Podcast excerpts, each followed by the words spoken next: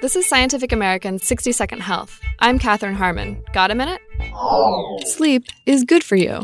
Getting by on too little sleep increases the risk for heart disease, stroke, high blood pressure, diabetes, and other illnesses.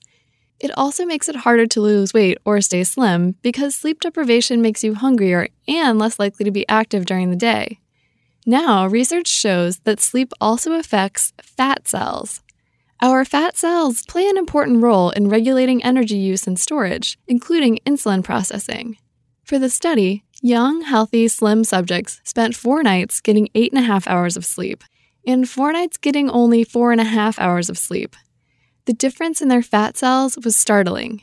After sleep deprivation, the cells became 30% less receptive to insulin signals, a difference that is as large as that between non diabetic and diabetic patients. The findings are in Annals of Internal Medicine.